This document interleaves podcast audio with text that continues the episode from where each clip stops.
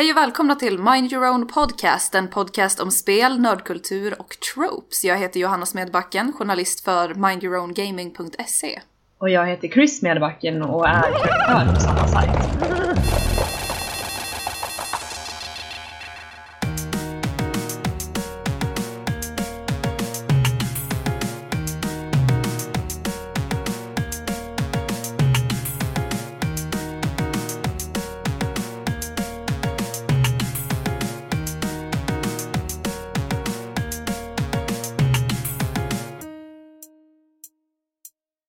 Johanna! Hej Chris! Hur mår du idag? Ja, jag vet inte, lite hes kanske? Är du hes som i hest? This is our horse episode y'all. och det är faktiskt sant. Det är faktiskt sant, wow! Alltså man kan även säga på engelska att eh, my throat is a bit hoarse. Oh. Har du gnäggat för mycket? Nej. Ska vi trava på in i resten av avsnittet? Ja, innan det här stegrar sig. Innan vi måste sadla om och göra något annat. Åh oh, herregud, let's get to it. Haha, eh, häst. Ja, en grej som vi gjorde förra veckan när Melika var med var ju att vi i stort sett hade typ en 10 minuters rant eh, med hur alla hästfilmer någonsin är. Ja. och böcker. Och böcker, och serietidningar, och tv-serier. Och det, jag vet inte om det finns något hästanime, men det, det, ja, det finns säkert det också. Det var totally glorious, men ni fick inte höra det för jag typ klippte bort det mesta av det. Jag håller för hårt i tyglarna. Ja. It's that bad. Oh, tygla dig själv. Det, alltså, okay, det var nästan samma skämt igen, men I'll give you that. Jag spårar på konversationen. Let's go! Alltså alla har stängt av nu, jag lovar. Traumatiserade människor så här, kommer aldrig vilja se en häst igen. Ja, men vad är det vi ska göra idag då? Den här fantastiska dagen som inte är tillägnad åt skämt eller att jävlas med folk på något sätt alls. Eh, så ska vi räkna ner de topp 10 hästarna i tv-spel och i filmer, och i serier och i historien. Vi ska räkna ner de topp 10 hästarna. Tror du att vi har hovat in några lyssnare nu då? Men gud, vi kan inte hålla på så här. nu kör vi, amazing horse people. You all ready for some horse talk? Nummer 10 på vår lista här är Artax från Den oändliga historien. Gå inte ner i sorgmodets träsk, Artax! Don't do it, Artax! No! Vem har inte gråtit? Till Artax död, räcker upp en hand och går sen hem. Vem har inte varit sorgmodets träsk när de har sett den här filmen? Och ni som inte har sett den här filmen eh, bör ju se den. Den oändliga historien 1. Som är bra. Eh, och inte remaken, för det finns en remake. Nej. Jo, det finns. Ja, men okej. Okay. Oändliga historien är en fantasyfilm från förr i tiden talet som handlar om en liten pojke som hittar en stor bok och sätter på en vind en stormig natt och läser den. Och liksom sugs in i boken. En saga då, som handlar om ett sagorike som håller på att hotas av en stor fara. Ja, jag kan inte säga mer utan att det blir spoilers, men det finns en häst där som heter Artax. I alla fall. Jag tror vi typ spoilade i början när vi presenterade Artax vad som händer med den. Okej, okay, Artax dör. Gör han? Eller jag tror det. Alltså det, jag tror det. Artax och hans husse Atreo ska gå genom ett träsk som heter Sorgmodets träsk på svenska. Och om man är lite ledsen inombords, då kommer träsket att suga åt sig en, så man aldrig kommer därifrån. Oh, och Artax sjunker direkt. Han bara petar på det där träsket och sjunker. Ja. Det är jättehemskt. Han gick till botten med det där liksom. Vilket man ju ska göra med sina sorger. Too soon. Han tog det för bokstavligt dock. Det ska man inte göra. Så på en skala från 1 till 5, vad får Artax för eh, poäng? Alltså jag tycker han ändå får, typ, inte A for effort för han var ganska dålig på att gå i träsk, men han gjorde sitt allra bästa och eh, är ju ändå en, en duktig häst. Så jag tycker att han kan få kanske 4 av 5. han, han hade ju varit en ännu bättre häst om han faktiskt hade kommit upp ur träsket igen och inte traumatiserat en hel generation fantasyliggare. Ja, det är därför som Artax just nu är längst ner på vår lista med favorithästar. För trots att den var en väldigt bra häst så var han inte så bra på det han gjorde. Och eh, vi måste vara ärliga här, vi kan inte sprida fake news om hästar.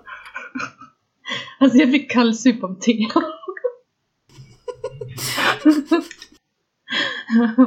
alltså nu har jag te i näsan som jag inte får ut.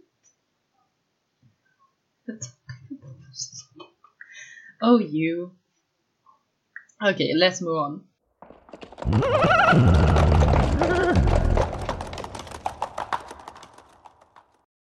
Nummer 9.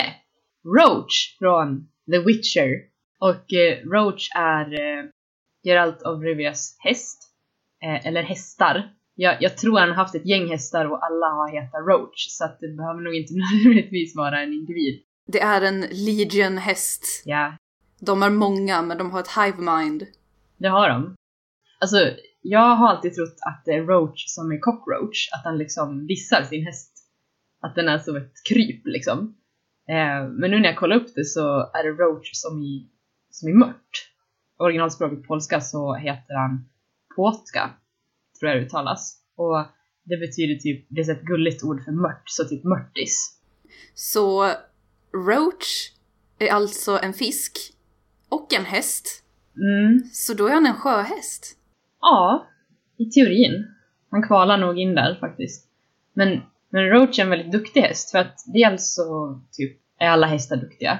Och sen i alla fall i de tidiga spelen så kunde han dyka upp lite vart som helst som man kallar på honom. Till exempel uppe på typ konstiga, typ uppe på tak och sådär. Så det finns ett kortspel som har kommit typ förra året till, eh, inspirerat av ett kortspel som finns i Witcher the Wild Hunt och det kortspelet heter Gwent och där finns Roach med som ett spelbart kort. Och på sin bild så står han uppe på ett tak som en hyllning till att han kunde dyka upp på ologiska ställen då när man ropar på honom. Jag tror inte han gör det lika mycket i senaste spelet. Jag har inte sett han göra det i alla fall. Men Roach är en duktig häst. Va, vilket betyg skulle du vilja ge Roach? Eh, jag har ju, som vi har etablerat tidigare i den här podcasten, jag har aldrig spelat The Witcher.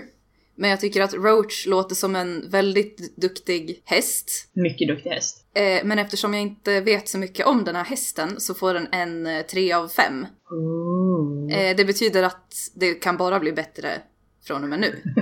det finns förbättringspotential hos Roach. Och så dessutom att vi inte vet ifall Roach är en häst eller flera, tycker jag eh, är en väldigt logisk anledning till varför Roach är nummer 9 på listan och inte högre.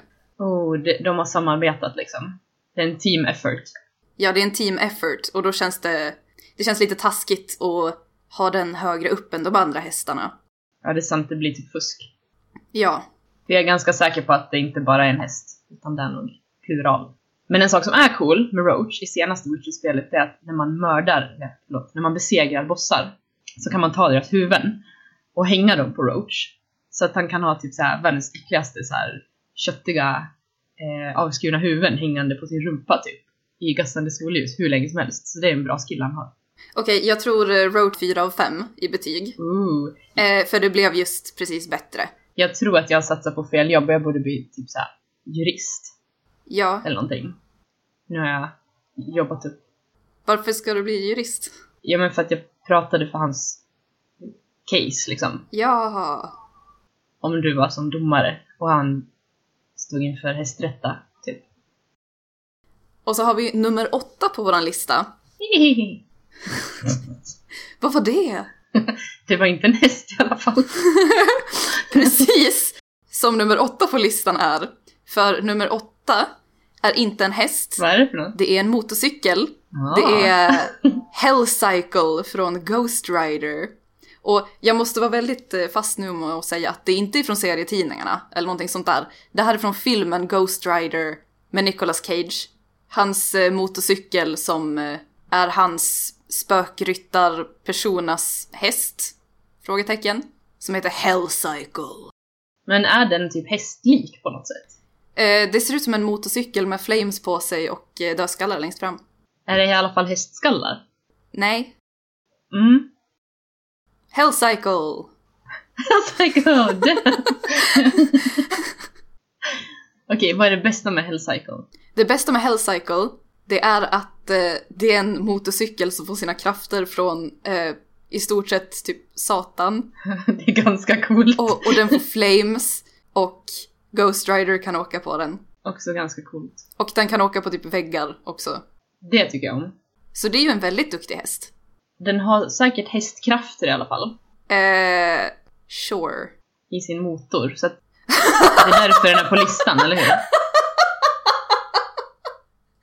I'm just trying to understand.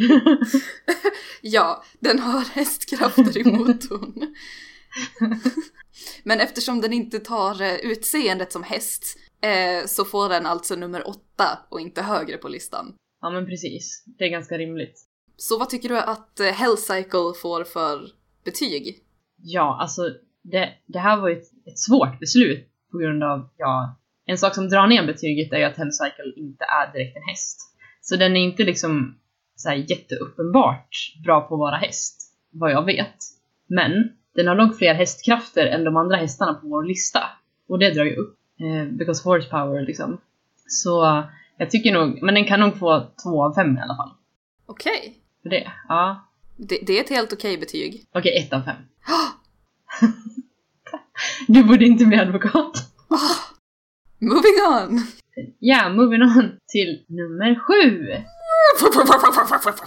Vad var det? Det var en häst. det? Det måste det ha varit, för det här är faktiskt en riktig häst. What? Alltså inte för att Roach och Artax inte liksom är riktiga hästar i sina respektive fiktioner, men det här är faktiskt en riktig häst i verkligheten, i historien. Som heter Marengo. Mhm. Har du hört talas om Marengo? Eller Marengo? Jag vet att det här är en väldigt, väldigt eh, powerful häst. Väldigt Mhm. powerful, väldigt viktig, väldigt, Väldigt känd häst. väldigt känd. Den kända hästen. Marengo var en vit arabhäst som importerades från Egypten 1799 för att bli ridhäst åt Napoleon. Wow. Den Napoleon. Inte Napoleon Dynamite, utan 1700-tals Napoleon. Hästen blev döpt efter slaget vid Marengo som fransmännen vann. Så att Napoleon då får väl anta döpte sin häst för att det var en segerhäst. En mycket powerful häst. Ja. Very powerful, very good, the best horse. Ja, alltså det, man kan nog hävda det. Ja, förutom att den inte är nummer ett på listan. Ja. So far, so best. So far so häst. Ah, yes. Mhm. Du vet den gången när Napoleon drog till eh, Ryssland? Ja, jag minns det så väl.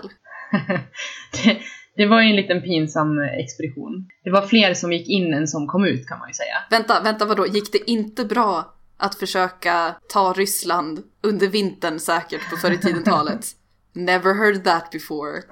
Alltså varför ska alla försöka gå in i Ryssland? Det är typ som måttet på hybris här. Har jag hybris? Har jag gått in i Ryssland än? Nej, okej, I'm probably fine. Liksom. ja, han gick in i Ryssland. Gick inte så bra. Resten är historia.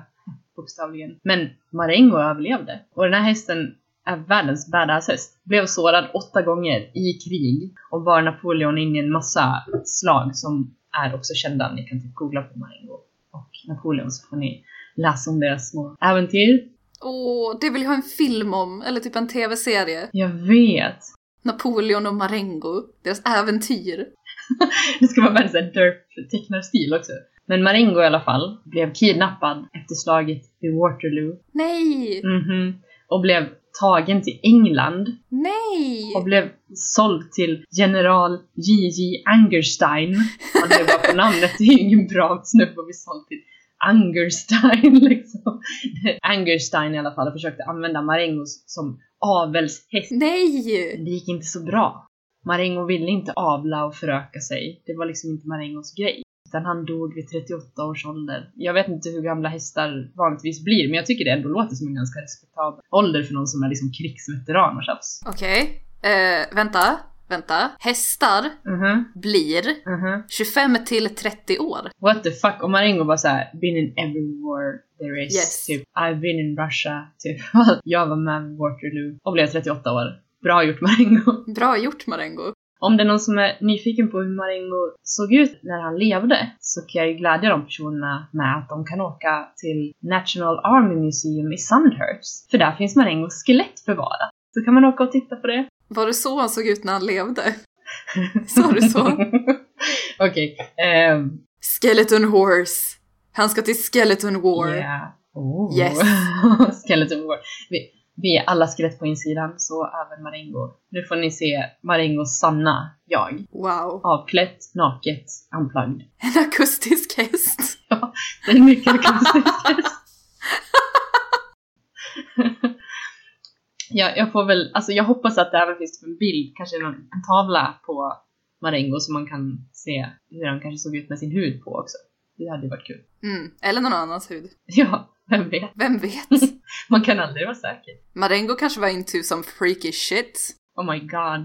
Nej men, du kan inte prata sådär om en krigshjälte. Förlåt. Oj. Okej, nu skäms jag. Ja, det hoppas jag. Wow. Ja, så det var Marengo. Coolaste hästen ever. Jag förstår inte varför den inte är på plats ett. Jag vet varför, men... Eh, Jag har mina aningar, jag också. Men, eh, men om du skulle sätta ett betyg på Marengo efter det här som du har hört. Och, och ta i beaktning att Marengo nu är en soldathäst i The Skeleton War också. Okej. Marengo får fem av fem militärstjärnor. Ooh. Och det gör att han utrankar alla i hela världen, Yeah! tror jag. Det är ganska bra betyg. Ja, så det är en väldigt bra häst. Very powerful, Mhm. very strong. Mycket duktig häst. En mycket, mycket duktig häst. Då har vi kommit till nummer sex på listan. Ooh. Och den här hästen är helt fantastisk. Den här hästen började i en bokserie som ligger mig väldigt varmt om hjärtat. Och sen vart det även en film. Som ligger dig varmt om hjärtat. Eh, sure, visst. Ehm, och den här hästen är Chiron, eller Chiron, från Percy Jackson. Woo! Men det är inte, inte alla versioner, utan det är specifikt från filmen när Pierce Brosnan är en kentaur. Ja, just det. Pierce Brosnan och hans halva hästdel. Ja, det är eh, en fantastiskt kraftfull häst. Eh, för vad egentligen bättre... Halvhäst. Ja, det är en fantastisk halvhäst Mhm. som eh, har väldigt starka ben. Han har en människohalva som gör att han kan kommunicera med folk. Mhm. Eh, han kan även hålla i svärd. Och jag kan tänka mig att det är väldigt, väldigt awkward om någon skulle försöka rida på honom. ja. Och han har jättemånga barn som han uppfostrar och tränar till att bli barnsoldater och slåss mot gamla gudar. Soft, eller? I guess. Så ja, Pierce Brosnan som kentaur i Percy Jackson and the Lightning Thief, the movie, kommer på sjätte plats. Mm. Alltså, jag måste erkänna att när jag såg den här filmen, vilket bara har skett en gång, så skrattade jag ihjäl mig lite grann Pierce Brosnan som Kentaur kom in i bild. Men han är ju så majestätisk. Nej. Eh, en sak som jag hatar med det här, det är att du hittade en artikel Ja, jag med världens roligaste grejer på, som du läste för mig innan vi spelade in den här podcasten. Och jag tror inte jag kommer kunna förlåta dig för det typ någonsin. Men nu får du höra det igen. Ja, okej, jag, ska, jag ska låtsas att jag aldrig har hört det förut. Okej. Okej, Johanna, vet du en grej? Nej, vadå? ja, när Pierce Brosnan liksom blev eh, utvald att spela den här rollen Ja. så blev han lite typ, han var inte riktigt medveten om vad det skulle innebära. What? Mm, det är sant. Utan det, det kan vara så att han visste att han skulle spela en kentaur, men han hade inte alla detaljerna helt enkelt. Utan Chris Columbus som är regissör för den här filmen eh, sa att han skulle spela en man. Och han han skulle spela en professor som är en filosof och går in i en annan värld och blir helt såhär supermäktig och cool liksom. Och det tyckte Pierce Brosnan lät coolt. Sen så fick han veta att han skulle behöva ha blåa tights på sig för de skulle liksom greenscreena hans ben då till en kentaur. Eh, han har sagt så här. So of course I said yes, and when we came to the moment of glory, and I've got good leather straps here and there, and buckles and knives and a sword, but then I had to get into tights so they could put the horse's ass on me. You know, it's not easy to be all butch up here and look down and you've got tights on. Så uh, rubriken på den här artikeln är Pierce Brosnan humiliated at wearing tights in per- Percy Jackson and the Lightning Thief. Han blev humiliated. Jag tror att jag berättade det här Jag- ah, det var kul. Jag har aldrig hört något sånt här liknande i hela mitt liv förut. What? alltså, jag är lite missnöjd. Jag berättade mycket roligare än jag sa det till dig också, tycker jag. Kanske. Ja. Men eh, utefter det här, vad får Pierce Brosnans kentaurform för betyg av dig? En sak som drar ner är ju att han bara till hälften häst. Så han kan ju bara få hälften så mycket poäng som han potentiellt kunde ha fått. Så om du tar poängen som du skulle ha gett han om han var all horse, Ja. no man, Mhm. och så bara halvar du det. Eller alternativt, så ger hästhalvan ett betyg. Ja, just det. Och du ger Pierce Brosnan ett betyg. Det är en ganska bra idé. Jag tycker hästhalvan, den kan få typ 2,5 av 5. För den är ju en halv häst. Pierce Brosnans del får typ minus 2 kanske av 5. Det är rättvist. Ja, det tycker jag. Dels är ju han inte häst alls och så var han ganska dålig på att försöka vara häst. Så that's that.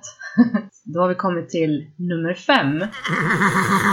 På nummer 5 har vi Dum, dum, dum, dum. Shadowmare från Elder Scrolls. Och Shadowmare är typ en så bra häst. Om, om man har spelat typ såhär Oblivion, Skyrim, så vet man att man kan, man kan köpa hästar som är typ overpriced. Man kan också stjäla dem typ och så blir man efterlyst och så här. Fast man stjäler faktiskt inte hästar, utan man sätter dem fri. För hästar är mäktiga, kraftfulla, smarta, vackra varelser Mm, som inte borde vara inspärrade. Okej, I Oblivion och Skyrim i alla fall. okej. Men jag tror de skulle föredra att vara inspärrade och äta hö gentemot att typ bli stulna av någon som tar upp dem på det högsta berget och sen typ så här åker släde på dem ner så att de blir köttfärs. Alltså de, de kanske är into some freaky shit, jag vet inte. Jag känner en person som är en notorious horse killer i Elder Scrolls, just saying. Jag tänker inte säga några namn. Jag trodde du skulle säga känner en notorious hästdödare, punkt. Jag bara okej. det, det kanske jag gör, men det skulle jag inte säga i den här podden. Eller? Det vore ju hemligt i sådana Alltså det är lugnt, det här, det här avsnittet släpps första april så vi kan säga vad vi vill just nu. Eh, wow, vad passligt. Men det jag tänkte säga i alla fall, det var att så här, vanliga hästar i Elder Scrolls, de dör hela tiden. Eller springer bort och försvinner och så här. Men Shadowmare är en odödlig häst. Det kanske går att få ta koll på Shadowmare, men jag har i alla fall inte lyckats. Utan Shadowmare kan ta en massa stryk, gå ner på 0 i HP, lägger sig ner ett tag, feeling better, reser sig upp och fortsätter att rocka loss liksom. Och Shadowmare är aggressiv som ett jävla as. Om det kommer typ så här någon jävla typ mudcrab liksom, då är Shadowmare där och bara slår den med sina hovar tills den är potatismosad liksom. Vilket är väldigt praktiskt. Så det hör ju redan nu att Shadowmare är jävligt cool. Shadowmare kan bära obegränsat med last. I alla fall i Oblivion. Så att om man har typ en massa skit på sig, man har typ lotat en grotta liksom. Och så har man ingenstans att lägga det, då kan man boxa ner Shadowmare så att hon lägger sig ner. Och så kan man så här pickpocka liksom Shadowmare och lägga alla sakerna. Man reverse pickpocketar Shadowmare och lägger saker där. Och sen när man vill ta ut sakerna då kan man bara så här peta ner Shadowmare på 0 HP och ta sakerna. Det kanske inte är så jättebra för Shadowmare blir typ arg och slår den i huvudet, men i teorin i alla fall. Så det är coolt. Alltså det här är ju en helt fantastisk häst. Vet? För det är både en häst, Aha. det är både en gud, Aha. det är både en ryggsäck. Ja. jag kan fortsätta hela dagen. Shadowmare kan klättra branta ytor. Så att när man så försöker pix- pixelhanta sig upp i backar, typ, och det går inte för det är för brant. Då kan man klättra upp på sin Shadowmare och bara så här kill the nedförsbacke, liksom, man bara, eller uppförsbacke. Man kommer upp på ställen man inte kan. Shadowmare har röda ögon. Som en fucking maniac, liksom. Bara det är en sån sak. Väldigt powerful. Väldigt powerful. Och ja, man får Shadowmare genom att man typ fjäskar för en, ett typ gille som heter Dark Brotherhood som är lite shady, typ. Eh, och då kan man få den här hästen efter att man har gjort ett visst quest. Och den tillhörde tidigare en person som heter Lucian LaChance. Och jag menar, ha ett sånt namn är ju coolt i sig. Så Men inte tillräckligt coolt för att ha Shadowmare. nej, uppenbarligen inte. Fun fact, det här är inte ett eh, fake fact alls, alltså på riktigt. Eh, I eh, Skyrim till eh, Switch så kan man glitcha sig upp för ett berg, typ första timmen i spelet. Och så kan man få Master Sword och Links eh, kläder. Ja, just det, till Nintendo. Ja, precis. Man kan så här glitcha sig upp för ett berg som man egentligen måste typ göra jättemycket så här story quests och skit för att ta sig upp för. Eh, men man kan glitcha sig upp med en häst. Så alltså Skyrim har ju väldigt, väldigt powerful hästar. Så vad tycker du att Shadowmare ska få för betyg då? Shadowmare.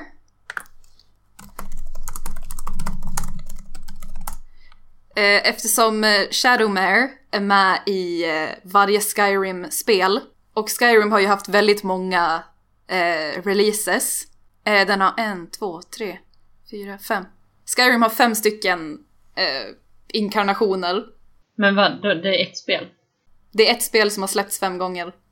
Jaha. Todd Howard älskar Skyrim, han släpper det hela tiden. Så eftersom det finns eh, so far eh, fem stycken släpp av Skyrim, som jag kommer ihåg att de har släppts i alla fall, det finns säkert fler, så får den fem av fem Todd Howard. Ooh, nice. Så den är inlig with Marengo. Ja. Och om det är tur att eh, Shadowmare bor i eh, världen av Skyrim och Oblivion, för om den bodde i våran värld så skulle de två tyvärr hamna i krig med varandra och det skulle, Förstöra världen. Världen ju rämna. det skulle bli till hästvärlden. Vi som människor är inte redo på det. Det var Praise Brosnan som är halvredo. Eh, sen har vi nummer fyra på våran lista. Och det här är Rapidash från Pokémon. Woohoo! Det är inte Ponyta. Det är Ponytas utveckling, Rapidash. Mhm, För den är större och den är mer kraftfull. mhm. Och eh, den har mer flames. Ja. Och eh, Ash rider på en Rapidash i eh, öppningslåten till Pokémon. Vad mer behöver man liksom? Vad mer behöver man? Nej, den är majestätisk och väldigt, väldigt ball. Liksom. Sen vet jag inte hur man riktigt rider på en sån, för om man får ens hår i ansiktet så dör man väl? Det betyder alltså att dess ryttare är mycket modigare och mycket coolare än alla andra som rider på andra häst-Pokémon är. Finns det fler häst-Pokémon? Ja, det finns i senaste spelen, Pokémon Sun Moon, Ultrasun, uh, Ultra, Ultrasun, Ultramoon, så finns det en Pokémon som heter Mudsdale och en Pokémon som är typ Mudsdales andra version, eh, som är som en jättestor häst, som, det är typ en lerhäst. Som Artax fast alive. Ja! Så alltså är det en bättre version av Artax. Ja. Too soon. Förlåt, jag ville... Jag gick lite för långt där, förlåt. Ja. ja, okej. Jag kan nog hämta mig. Vad, eh, vad är det allra bästa med det bästa med Rapidash är att Ash rider på Rapidash i början av Pokémon-låten. Så heter den Rapidash för att Ash blir snabb med hjälp av den. Ja, det är en Rapid Ash. Så eh, Chris, Mhm. vad får eh, Rapidash för eh, betyg av dig? Alltså det är ju ganska coolt att Ash rider på Rapidash i början på introt. Ehm, men samtidigt, om det är det bästa den har åstadkommit. Det är ju liksom... Alltså jag menar, det är bra gjort. Men det finns ju duktigare hästar också, även om... Ja. Chris? Chris, har någon av de andra hästarna fram till nu haft Ash Ketchum på sin rygg? Men är det verkligen en merit? Egentligen. Varför är det inte en merit? Jag menar, Ash är ju... Alltså... Ja men, fan vad coolt att han har haft... Ja, ja men eh, lätt fyra av fem. Ja! Ja, eller fyra rare candy. Fyra Firestones. Som den inte kan använda för det är redan en utvecklad version av en Pokémon. Ja! Duktig häst. Duktig häst.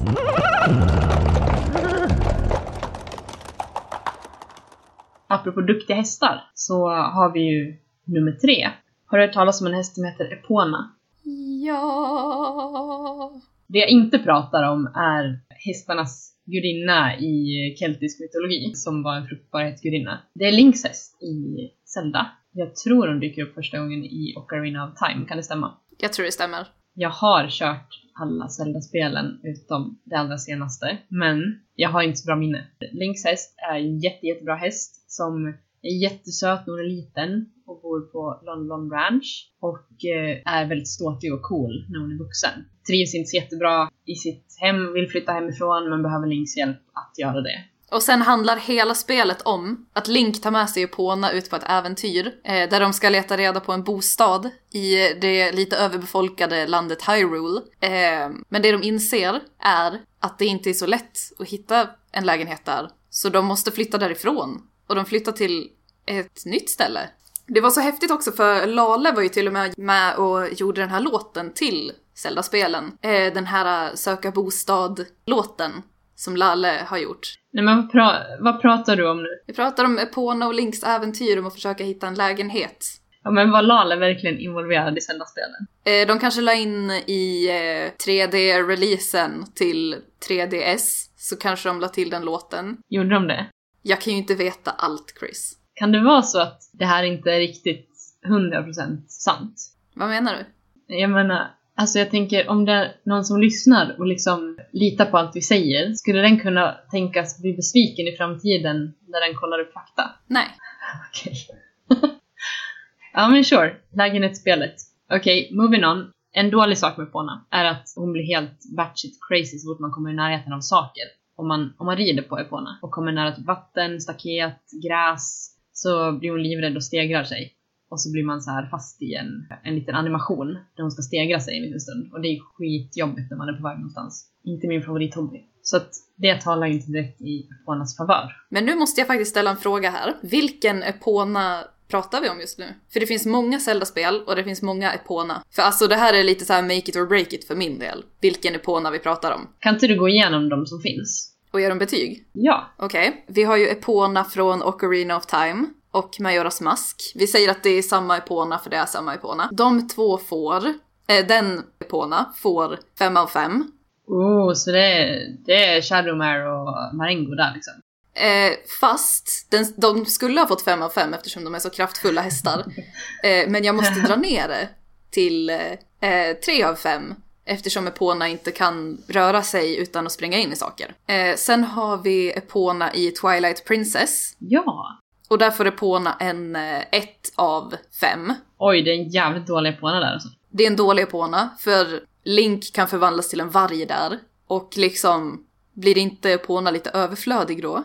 Och så har vi Epona i eh, Skyward Sword, och då är Epona inte med, egentligen. Men det finns en fågel med som Link kan rida på. Och jag tycker att det är lika bra som Epona, för det är ett djur man kan rida på. Och den Epona får eh, 4 av 5, för det är en fågel. Birdpona. Birdpona.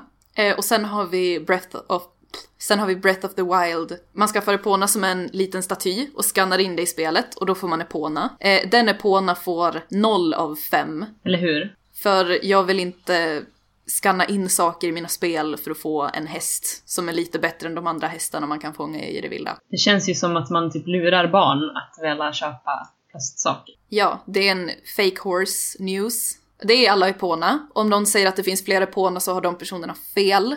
Om du skulle betygsätta den keltiska fruktbarhetsgudinnan Epona då? Hmm. Hon är alla hästars, åsnors, ponnyhästars och mulors beskyddare. 10 av 5 får keltiska gudinnan Epona. Eh, för hon är eh, kraftfullare än alla andra hästar på den här listan.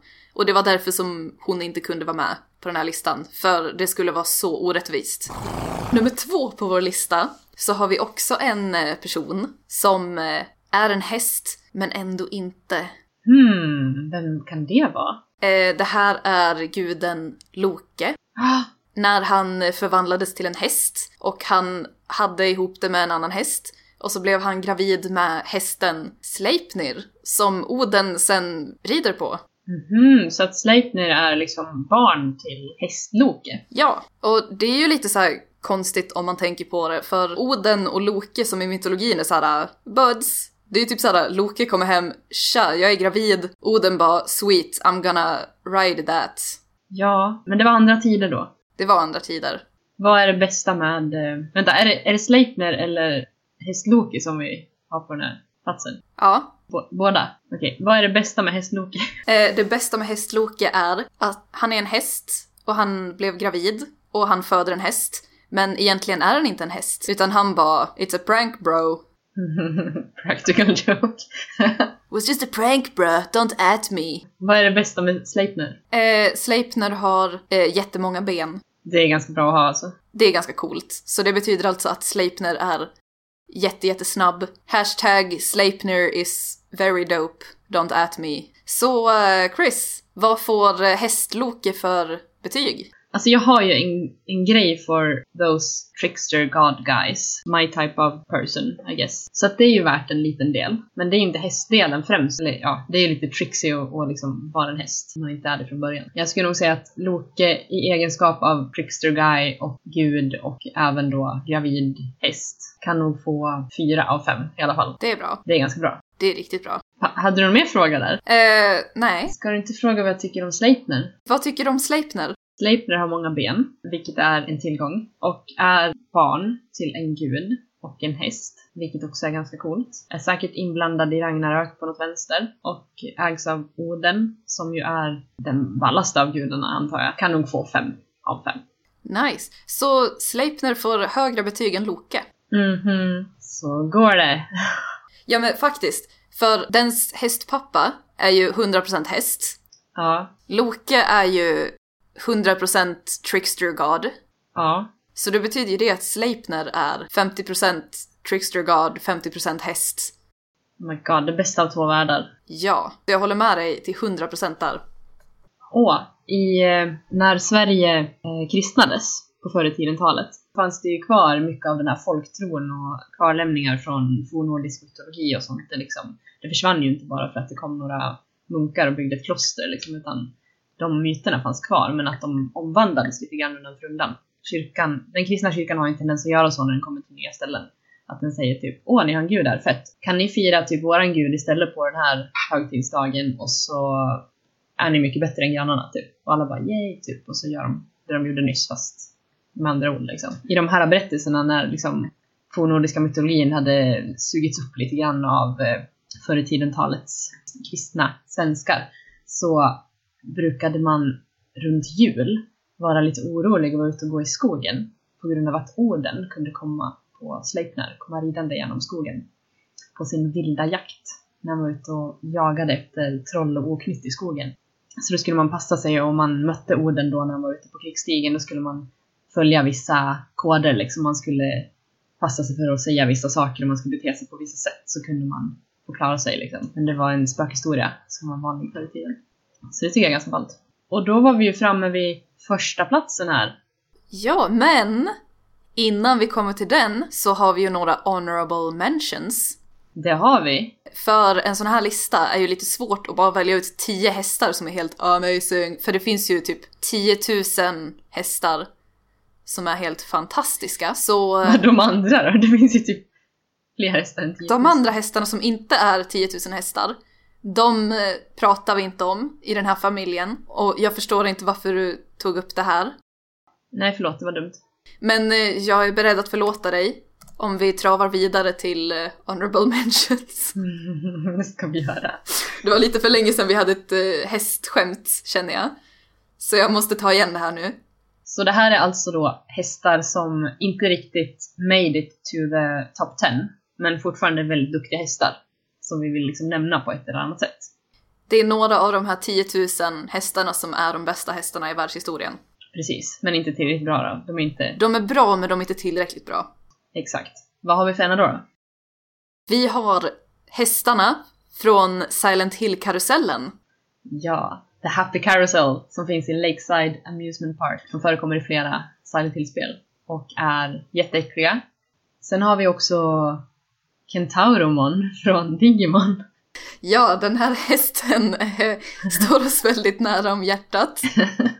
Det, det är från eh, tv-serien eh, Digimon. Uh-huh. Där är ungar som typ sugs in i en datorvärld och får typ... Det, det är inte alls Pokémon you guys. Det, det är inte alls Pokémon. Det, det, Vi bara råkar komma på det här samtidigt som Pokémon var en thing. och eh, Kentauromon, det är en Digimon som ser ut som en kentaur. Naturally. Därav namnet. Ja, och det var allt vi hade om Kentauromon. Ja, inget mer behöver sägas. Vad har vi sen? Eh, sen, här har vi en häst som är helt fantastisk eh, på alla sätt och vis. Och det är Skuggfaxe eller Shadowfax från Sagan om ringen. För bra för att vara på topp 10. För att Shadowfax, eller Skuggfaxe, är ju alla hästars furste. Är en ättling till Fearlock och är en del av den väldigt långlivade hästrasen, I guess, Meras. Som är de bästa hästarna i hela Midgård. Den du. Vem är det som har den här hästen då? Det är eh, Gandalf från Sagan om ringen. Skuggfaxe var ju lite så här eh, Marengo-style också. För var ju faktiskt med vid den här sista striden vid Blackgate. Eller? Var Skuggfaxe med där? Det känns som det.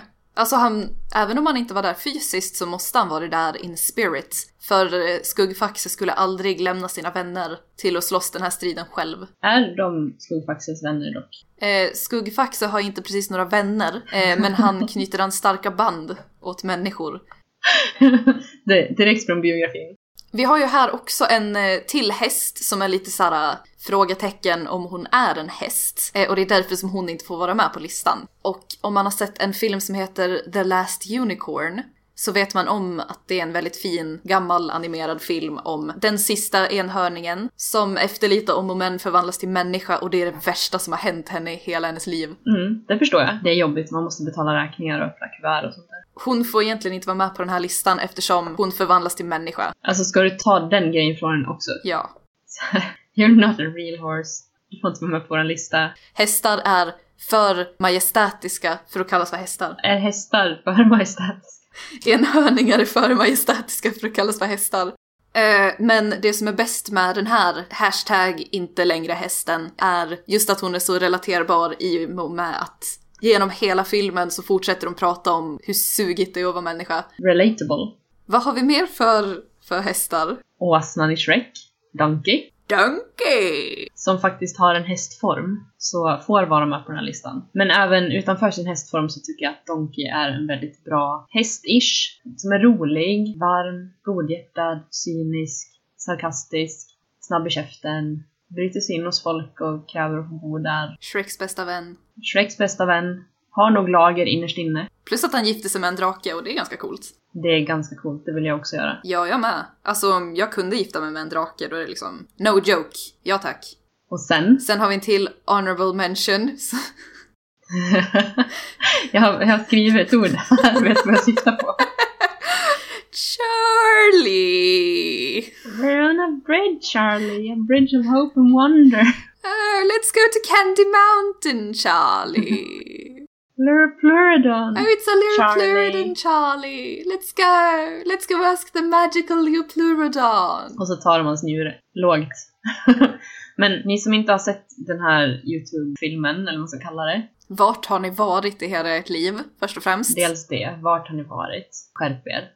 Så att det första ni gör när ni har lyssnat klart här, efter att ni har typ följt oss på Facebook och vad ni nu mer ska göra för någonting, så ska ni gå till YouTube och söka på Charlie the Unicorn. Och sen sist på den här Honorable Mentions så har vi i Dexters laboratorium bor en pojke som är väldigt smart. Men en annan syster som, som heter, Didi. ja, och hon förstör hans experiment och allt går i kras. Det här är typ en, en serie, tecknad serie som jag tror det var på Cartoon Network. Och det är typ som, eh, ni vet den här otecknade serien som heter Dexter. Och han har en syster som heter Debra. Det är ungefär dem fast utan alla mord. Utan Dexter är bara ett labb. Alltså det, det, det är eh, debatable om... eh, Men det måste ju vara inspirerat från den tecknade. I alla fall i ett avsnitt så på något jävla vänster så lyckas Dexter förvandla sin syster till en enhörning som heter Pony Pop Princess. Det är typ mitt favoritavsnitt i den här serien och, och avsnittet slutar med typ att efter en massa om och men, där det var väl lite oklart om Didi skulle få vara en enhörning eller inte så släpper Dexter ut henne och ropar efter henne Be free Pony Pop Princess, be free! När hon springer mot solnedgången och det är så fint. Och det har blivit ett in-joke i vår familj. Så bara därför värt en plats på listan eh, jag har en till honorable mention här. Mhm! Och eh, den här hästen är du, kära lyssnare. Ooh, deep. Vi har alla en fantastisk och majestätisk häst inom oss. Som vi bara behöver erkänna och befria. Vi behöver bara befria den inre hästen. Då kommer vi finna frid i oss själva. Hästfrid. Hästfrid. Så eh, tack, kära lyssnare, för att du har lyssnat på oss. Det var det hästar du kunde ha gjort. Ja.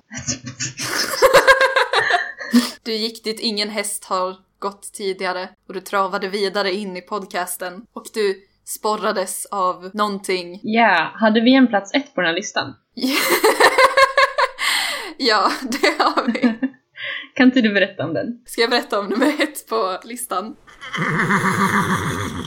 Okej, nummer ett på våran fantastiska hästlista 2018 är en häst som står mig personligen mycket nära hjärtat. Och det är Nuggets Face. Nuggets Face är en svensk travhäst som under många år har kämpat och verkligen gjort sitt bästa tillsammans med sin eh, travperson, sin ryttare. Travperson. som har jobbat hårt tillsammans med sin ryttare. Och år 2010 så nådde Nuggetface höjdpunkten på sin karriär Oh! när Nuggetface vann andra plats i svensk uppfödningslöpning. Åh! Är, är det bra? Eh, jag tror det. Alltså, Nuggetsface är den bästa travhästen någonsin. Det här är inte debatterbart.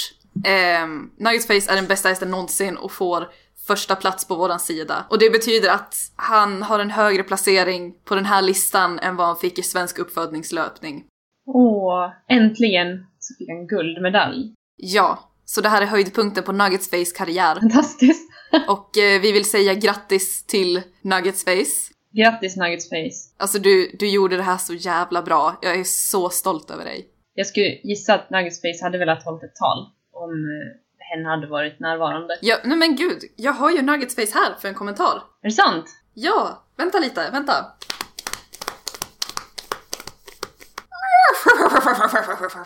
Tack Nuggets Face, tack för allt som du har gjort för mänskligheten. Tack så mycket. Du är i ett stort och fantastiskt sällskap med nio andra fantastiska hästar, varav en är en motorcykel. Och varav en är hälften häst, hälften man, hälften Pierce Brosnan. Och varav en har drunknat i ett träsk. Ja, och varav en är en trickster god. Den här listan är spretig. Det är inte så många hästar på den här listan. Men Nuggets Face, Nuggets Face. bara så att du vet, så är du på den här listan med nio andra hästar eller hästliknande varelser. Men du spöar skiten ur alla av dem. Tack, Nuggets Face. Fantastiskt! Här hade vi massa jättebra hästar helt enkelt. Och alla hästar är duktiga. Hashtag alla hästar. Ja, i alla fall de här 10 000 hästarna som vi nämnde. Alla andra hästar kan skita på sig. Ja, eller de kan i alla fall höra av sig med ett CV så får vi se. Men vi lovar inget. Vi lovar inte ingenting. oss, vi ringer dig. Don't at me. Precis. Ät oss inte. Och om det är så att du som lyssnar har en egen favorithäst Eller hästliknande varelse. eller hästliknande varelse får du jättegärna eh, antingen tweeta till oss och berätta om den eller skriva till oss på Facebook som kommentar på det här avsnittet. Eller på hemsidan kan man också lägga en kommentar då om det är där, därifrån du lyssnar och berätta om varför den här hästen eller hästliknande varelsen är eh, fantastisk. Om du har ett exempel på en fruktansvärt dålig häst så är vi intresserade av det också. Men eftersom det här är en dag av positivitet så har vi valt att inte ta några så här botten, trash, värdelösa, dåliga hästar. För de är inte värd våran tid. Precis. Vi har lämnat dem. Inga namn nämnda. Ni vet vilka ni är. Hade vi något mer? Eh, jag tycker att vi ska klippa in eh, våran hästdiskussion från förra veckan. Ja, vår hästdiskussion. Vår, vår, Jesus Christ. Våran hästdiskussion från förra veckan. Eh, så den kommer här. Och en annan grej, alltså det här är ju to- totally off topic fast inte riktigt heller men har, har ni läst så här hästböcker eller hästserier någon gång? Alltså jag typ Nej. läste dina, de här Penny-tidningarna typ, när jag Ja. var liten. En vanlig trope där, det är att det finns en häst i stallet som är helt så här batshit crazy. Som är så elak. Och den trampar på alla så här eh, ridskolebarn liksom och den är så hemsk och den ska helst avlivas också. Och så kommer huvudpersonstjejen som är liksom typ så bra med hästar och så snäll och Men hennes föräldrar vill inte att hon ska få rida, för det är farligt. Eller de har inte Ja. råd. Så kan det vara. Hon, hon kanske jobbar extra i stallet för att hon ska få komma nära hästarna liksom. Och det finns en snygg hästkille där också. Och så finns det typ en, en rival som heter typ Veronica, Ja, Veronica. som är en rich girl. Det, det kanske eller kanske inte finns en Veronica, men det finns alltid en galen häst. Och person, huvudpersonen är så pure att hon kan ha hand om den där hästen. Och den är snäll mot henne. Och hon räddar den och är med i en tävling och så vinner den och så behöver den inte avlivas. Och så får hon typ den i slutet efter en liten så här moment där man tror att den ska dö. Och så blir allt bra för att hon var så otroligt bra på att vara förstående mot den där hästen. Och då kommer hennes disapproving parents där i slutet och bara i approve now. Ja, precis. Mm. Och så får hon typ en medalj. Och så får hon, ja, whatever, liksom, hon får hästen i alla fall och den är snäll nu. Och så blir det en freeze frame när hon rider in i gryningen. Och vi har Ah. just nu beskrivit exakt alla hästmedier ever. Inte alla hästmedier. Hashtag inte alla hästmedier.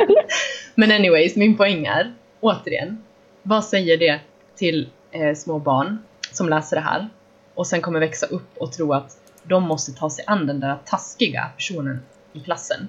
Eller den där taskiga partnern, eller whatever. Eller den där typ taskiga slut. hästen. Ja, för det, ja, precis. För att den som var förstående mot hästen fick hästen att bli snäll.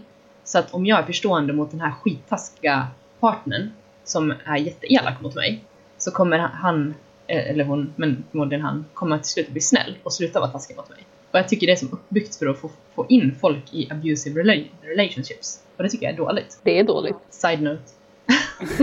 This has been Horse Talk, a new segment.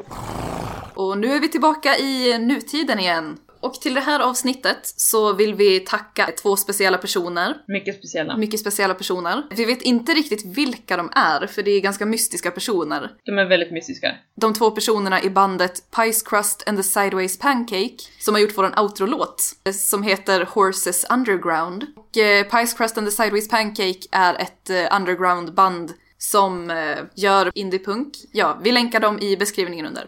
Så eh, tack till bandet Pies Crust and the Sideways Pancake för att vi får använda eran låt Horses Underground som våran outro-låt idag. Tack till alla er som har lyssnat också. Det har varit jättekul att ha er här i publiken. Vi har känt att vi har era närvaro och era öron och det värmer. Kvällens avsnitt har spelats in med en, eh, en live-publik. Så tack till live-publiken. Har du publik? Nej, men jag kan klippa in en publik. Snacka fake news.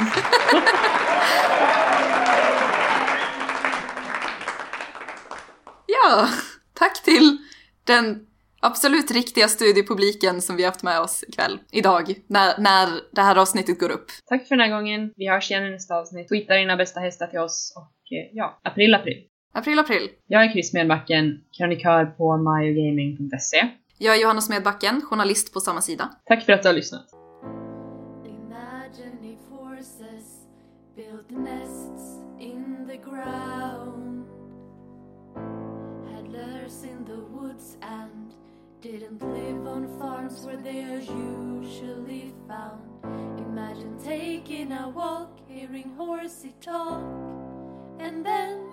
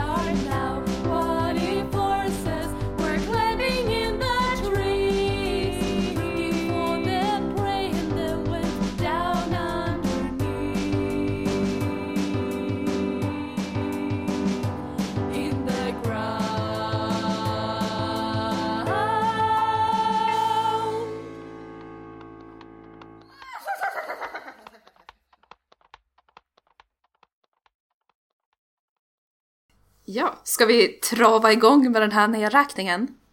Ja, jag tycker nog att vi galopperar igång. Eh, Nej men fan. Eh, well. Eh, om ni lyssnare har några andra hästskämt som är roligare så får ni jättegärna tweeta dem till oss. Då får ni jättegärna... ehm, Gnägga ut dem ja, till oss. jag glömde bort vad gnägga heter. Jättegnägga. Dåligt.